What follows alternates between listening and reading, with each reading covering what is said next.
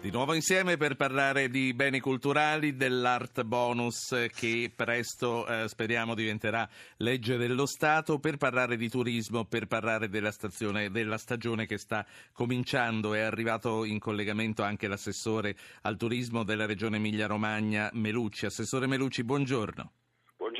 Buongiorno, a tutti. La faccio parlare fra poco, vorrei tornare a Perez e a Barraccio e chiedere soprattutto a Armando Perez, che vi ricordiamo è il presidente del comitato turistico dell'Ocse, una valutazione sulla digitalizzazione degli alberghi italiani. A che punto siamo rispetto al resto? Il sottosegretario diceva che basterebbe una migliore struttura informatica e digitale per aumentare del 10% il, uh, il business italiano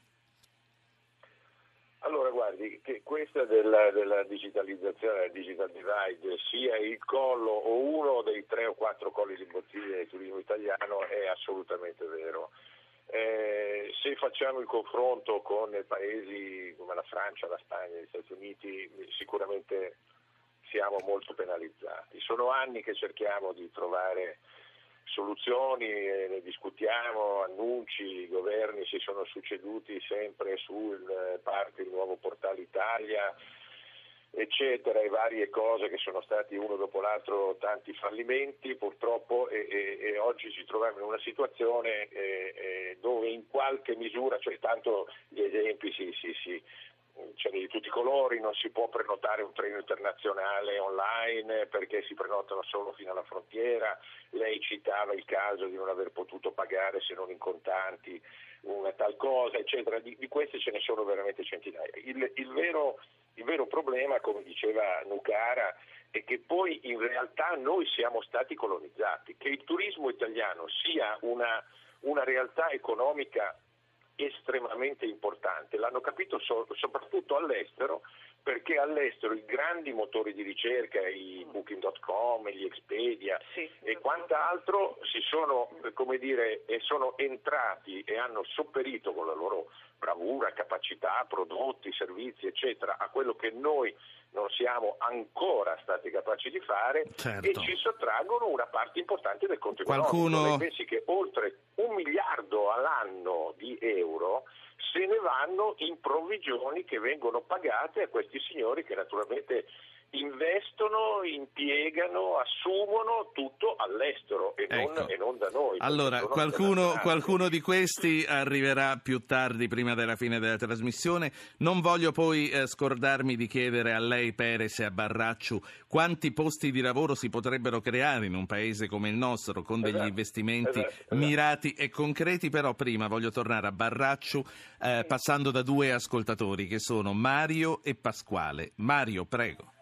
Buongiorno, dunque sul discorso dei beni culturali credo che un discorso analogo a quello dell'acqua, occorre che lo Stato faccia un passo indietro e vada avanti con concessioni 20-30ennali a, a, soggetti che eh, garantiscano una manutenzione con, un, con, una forma di price cap, cioè con un utile garantito a fronte del fondo. Io ho visto la Sicilia dove, dove i beni culturali sono regionali e la gestione è uguale a quella dello Stato, quindi significa che è il pubblico che deve fare un passo indietro e dare queste concessioni. Quindi lei dice riguarda... non solo sponsorizzazioni ma avere concessioni ai privati. Concessioni, così eh, come per, per, con, con, contratti chiari di 20-30 anni, concessioni, la proprietà è dello Stato ma la, la gestione è affidata a, a privati.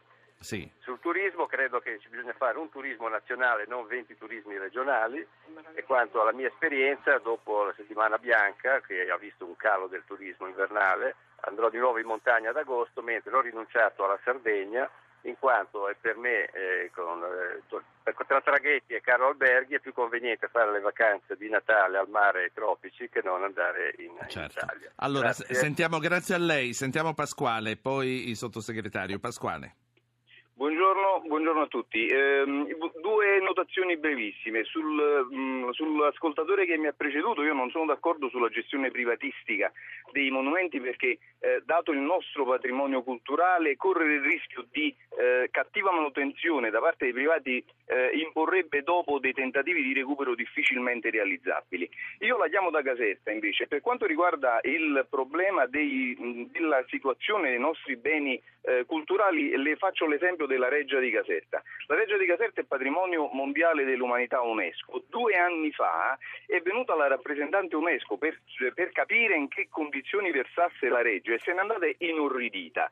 Dopo 15 giorni da questo fatto, l'allora sovrintendente della Reggia di Caserta fu confermata per due anni nell'incarico politicamente, ovviamente, quasi a voler sottolineare che stesse facendo un buon lavoro nella gestione ancora al suo posto questa signora?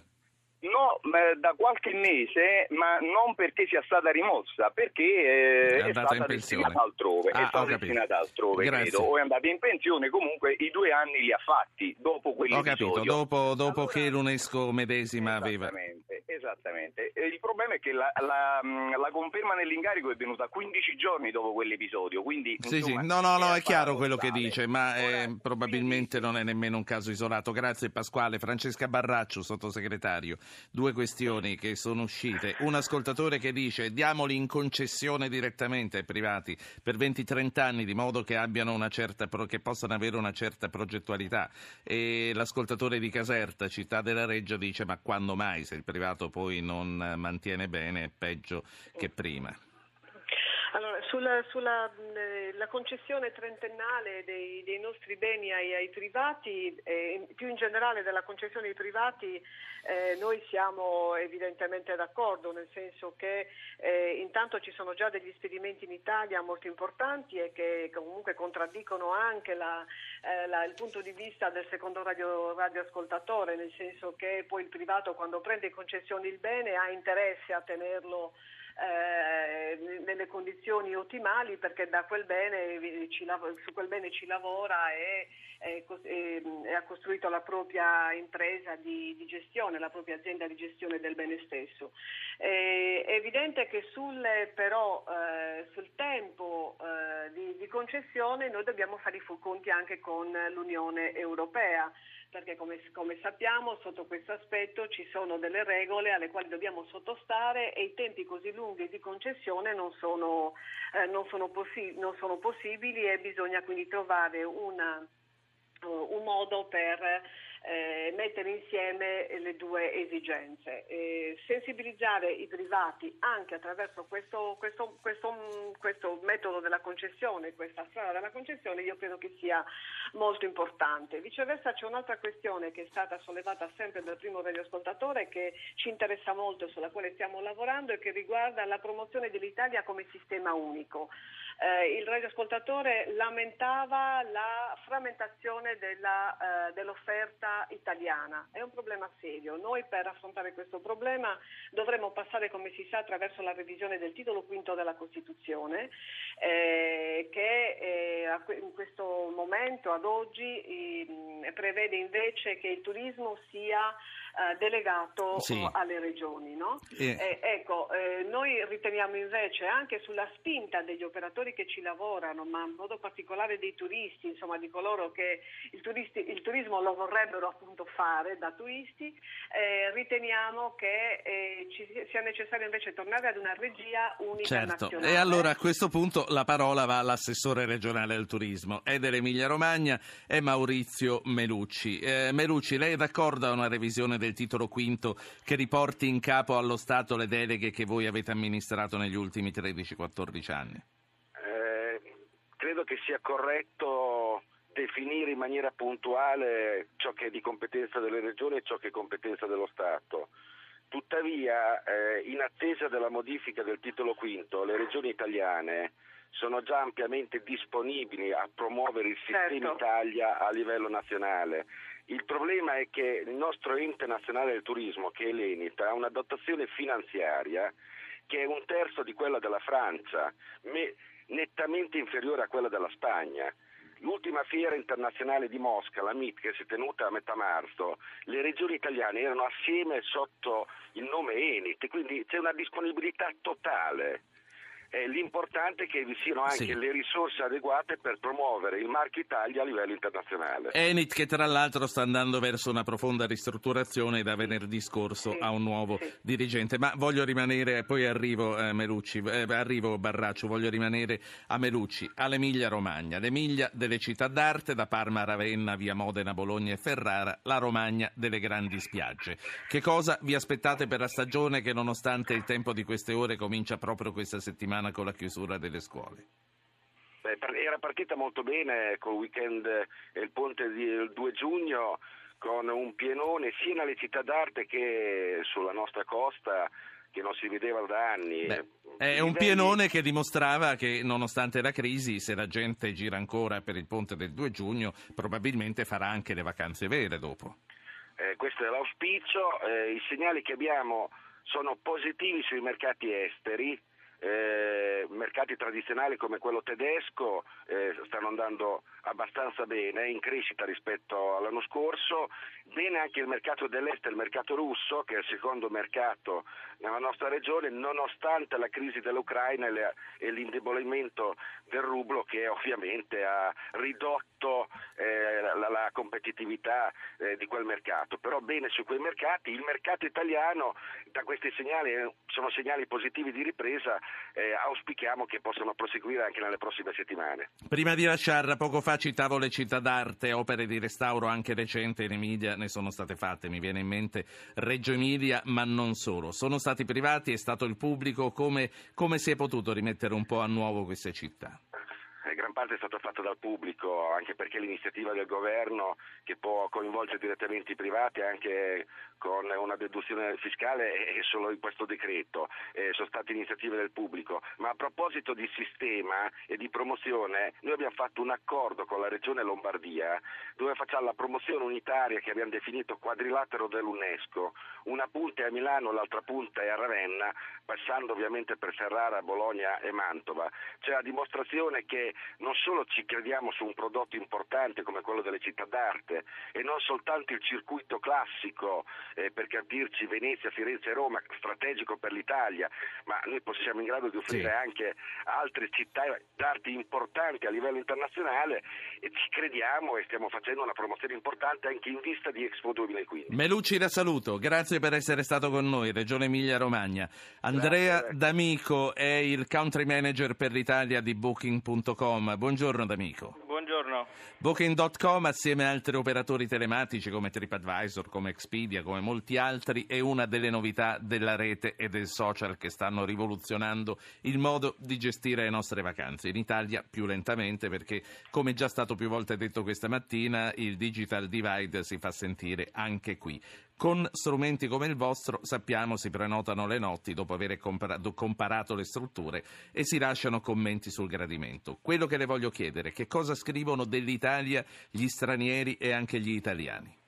Ma dal- da quello che il- diciamo, gli utenti dicono del- del- delle strutture italiane esce un quadro abbastanza positivo. Eh, le faccio un esempio, abbiamo fatto recentemente una classifica delle prime 100 strutture al mondo basata appunto sulle recensioni del- eh, dei reali ospiti che hanno prenotato tramite noi e nelle prime 100 strutture 12 sono eh, italiane di cui le prime due eh, in Europa, quindi il quadro non è, non- non è così negativo. Che cosa, che cosa chiedono dalle strutture italiane e soprattutto gli stranieri che cosa lamentano di non avere trovato?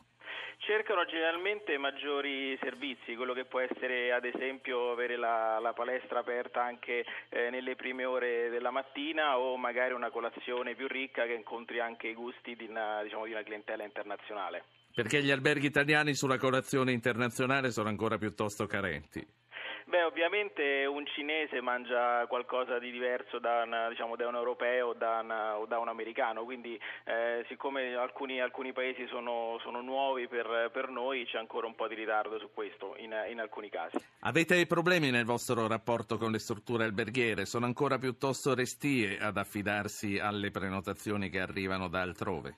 No, assolutamente. Nel, per darle un'idea, negli ultimi 12 mesi abbiamo eh, aumentato il numero di strutture ricettive prenotabili sul nostro sito in Italia di circa il 90%, quindi eh, si parla di, di, un vero boom. Aggiungiamo eh, centinaia di strutture ogni mese e praticamente nessuna ci lascia.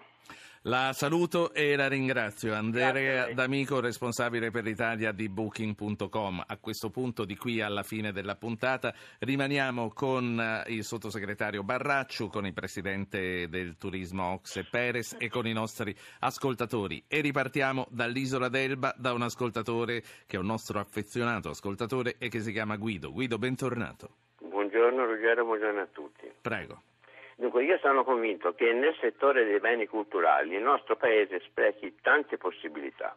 La mia idea è che al momento vi siano tanti siti culturali che non sono adeguatamente sfruttati. Per utilizzarli appieno e quindi creare posti di lavoro, penso che in alcuni casi si dovrebbe seguire la sala dell'affidamento a associazioni private. Queste associazioni dovrebbero essere ovviamente controllate dallo Stato oppure dalle regioni con la massima attenzione e in modo continuativo. Certamente però se venissero fatte delle gare in modo oculato si potrebbe ottenere un servizio di livello adeguato e nello stesso tempo si potrebbero garantire un buon numero di posti di lavoro con la garanzia del sì. futuro. Personalmente sono convinto che in alcuni casi di fatto la gestione pubblica non si stia dimostrando la migliore soluzione. Ecco. Allora, a questa una valutazione più o meno del genere il sottosegretario Barraccio ha già risposto, vorrei sentire il parere dell'Ocse e il parere di Perez sull'opportunità di affidare in concessione ai privati per periodi anche lunghi eh, i nostri beni architettonici e culturali. Sicuramente eh, lo sviluppo della collaborazione pubblico-privato è, è, è, siamo molto favorevoli ed è la strada su cui bisogna lavorare. Certamente, come è stato detto dal sottosegretario e anche dagli ascoltatori, eh, c'è la necessità a, al pari di avere uno, uno Stato, una mano pubblica che faccia i doverosi controlli e questo è evidentemente l'aspetto estremamente importante. Va detto che l'Italia è così ricca di, di tante situazioni, di, di, eh, di, beni culturali, di attrattività culturale, di attrazione. Eh, per cui effettivamente c'è una potenzialità straordinaria, penso soprattutto al sud. Non so se lei sa che l'87% dei turisti italiani e stranieri che fanno le vacanze in Italia non vanno sotto Napoli, cioè solo il 13% in termini di numero di teste o di soldi eh, del turismo eh, speso in Italia non va nel mezzogiorno. E questo è una, una, cosa incredibile, nel senso che abbiamo una parte del paese certamente non la peggiore, forse probabilmente la migliore, che non è sfruttata, che non ha nessuna potenzialità, che, che anzi piena di potenzialità ma che non riesce a ottenere i risultati. Sì. Quindi certamente andare verso una collaborazione pubblico-privata è una strada che andrebbe assolutamente esplorata con una presenza sì. di una mano pubblica invece attenta. La Sicilia per tutti, tra l'altro. La, la, la Sicilia, lei sa che il numero di voli delle isole Baleari, è un esempio che facciamo sempre, credo che sia 20 o 30 volte superiore il numero dei voli che vanno alle Baleari a, tutto il traffico aereo della Sicilia. Quindi è assolutamente incredibile. Dove, dove da visitare per un turista straniero ce ne sarebbe infinitamente di più ma, ma che alle appunto, Baleari. Appunto. Sottosegretario Barraccio, veniamo a qualche consiglio. Scusi, sì. eh, volevo, volevo, aggiungere solo una cosa per concludere. Siccome Luce ha parlato della stagione turistica, volevo dirle che noi abbiamo eh, fatto delle previsioni su come andranno le cose quest'anno e devo, devo dire che effettivamente per l'Italia noi facciamo una previsione molto buona nel senso che gli arrivi internazionali continueranno ad essere positivi, così come è già stato negli ultimi anni, ma abbiamo notato e prevediamo un'inversione di tendenza invece per quanto riguarda la componente nazionale, cioè gli italiani che faranno vacanze in Italia.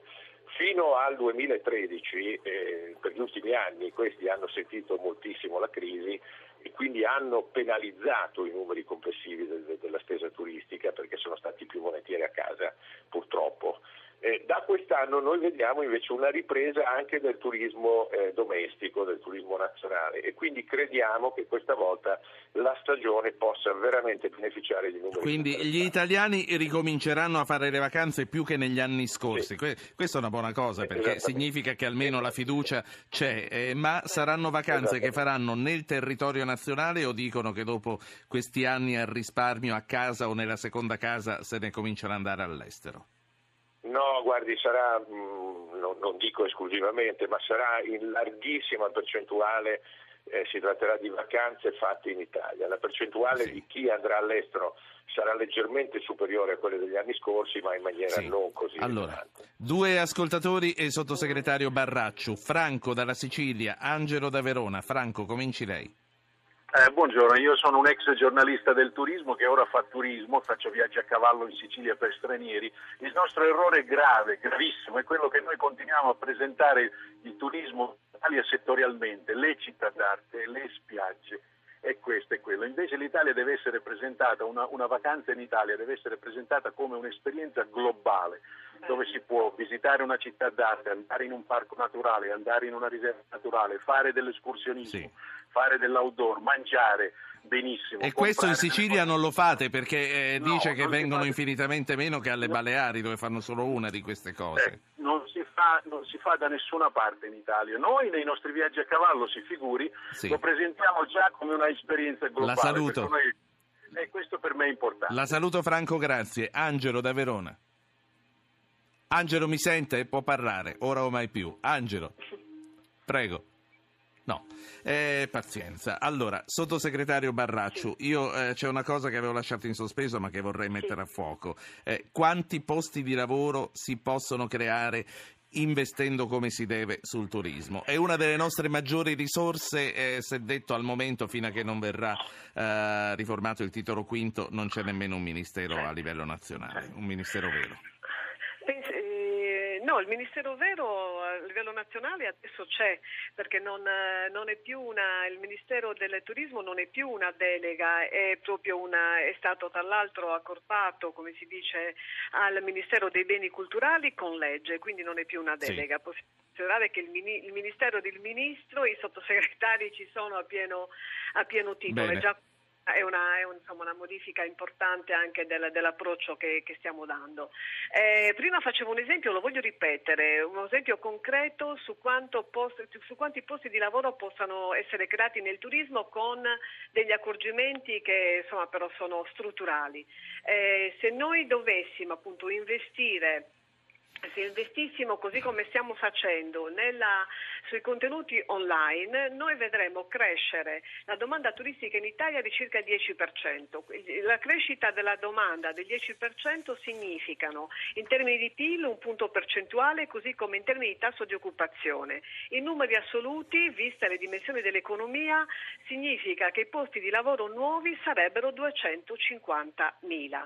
Questo è ehm, una, un piccolo esempio per far capire su, su qual è la strada che noi dobbiamo percorrere e che stiamo eh, percorrendo. Vorrei eh, tornare invece su una, su una, questione che è stata posta dall'assessore eh, regionale al turismo dell'Emilia Romagna che riguarda, Romagna che riguarda le OTA, le Online Travel Agency, che effettivamente lucrano eh, in maniera smisurata sulla nostra offerta turistica e sul nostro turismo ehm, attraverso appunto un meccanismo sul quale come eh, Ministero, come Governo intendiamo invece intervenire. È una lamentela eh, importante e concreta eh, che viene fatta dalla, dalla, dagli operatori del nostro sistema turistico, vogliamo intervenire eh, per eh, rompere questa distorsione del mercato a favore delle OTA, eh, che, che, in qualche modo eh, arrecano un danno alla libera concorrenza e anche al consumatore.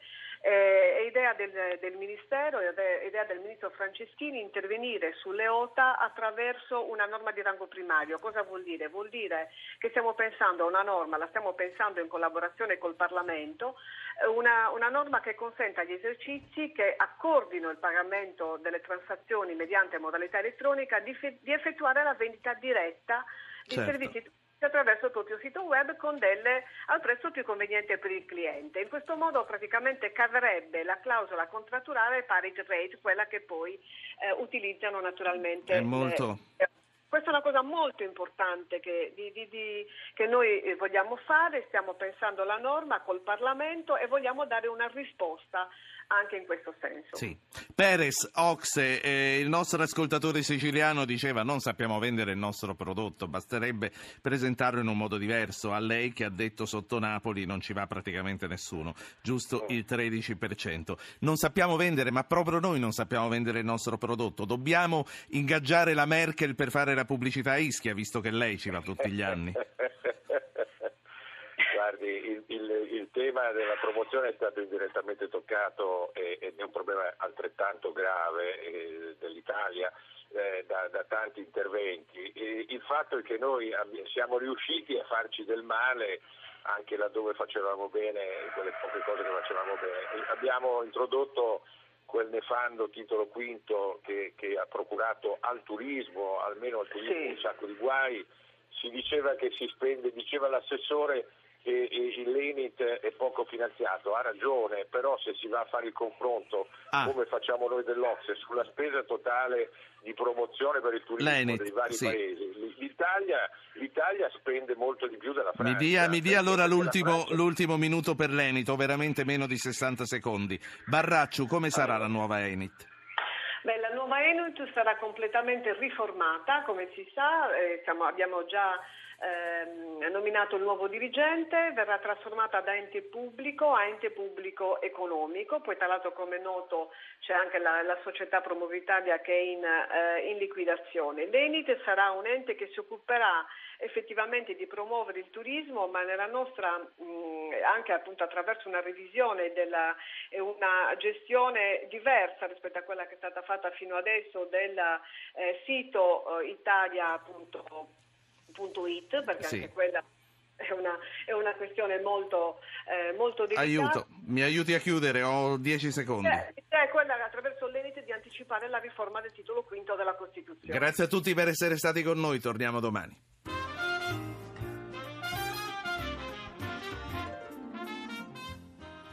Avete ascoltato Radio Anch'io, ha condotto Ruggero Po, assistenti al programma Alberto Agnello, Claudio Urbani, coordinamento tecnico Massimo Vasciaveo, Alessandro Rosi. Potete iscrivervi alla mailing list e ricevere le anticipazioni sulla trasmissione del giorno dopo scrivendo a radioanchio.it, archivio puntate e podcast su www.radioanchio.rai.it, pagina Facebook Radio Anch'io Radio 1 Rai.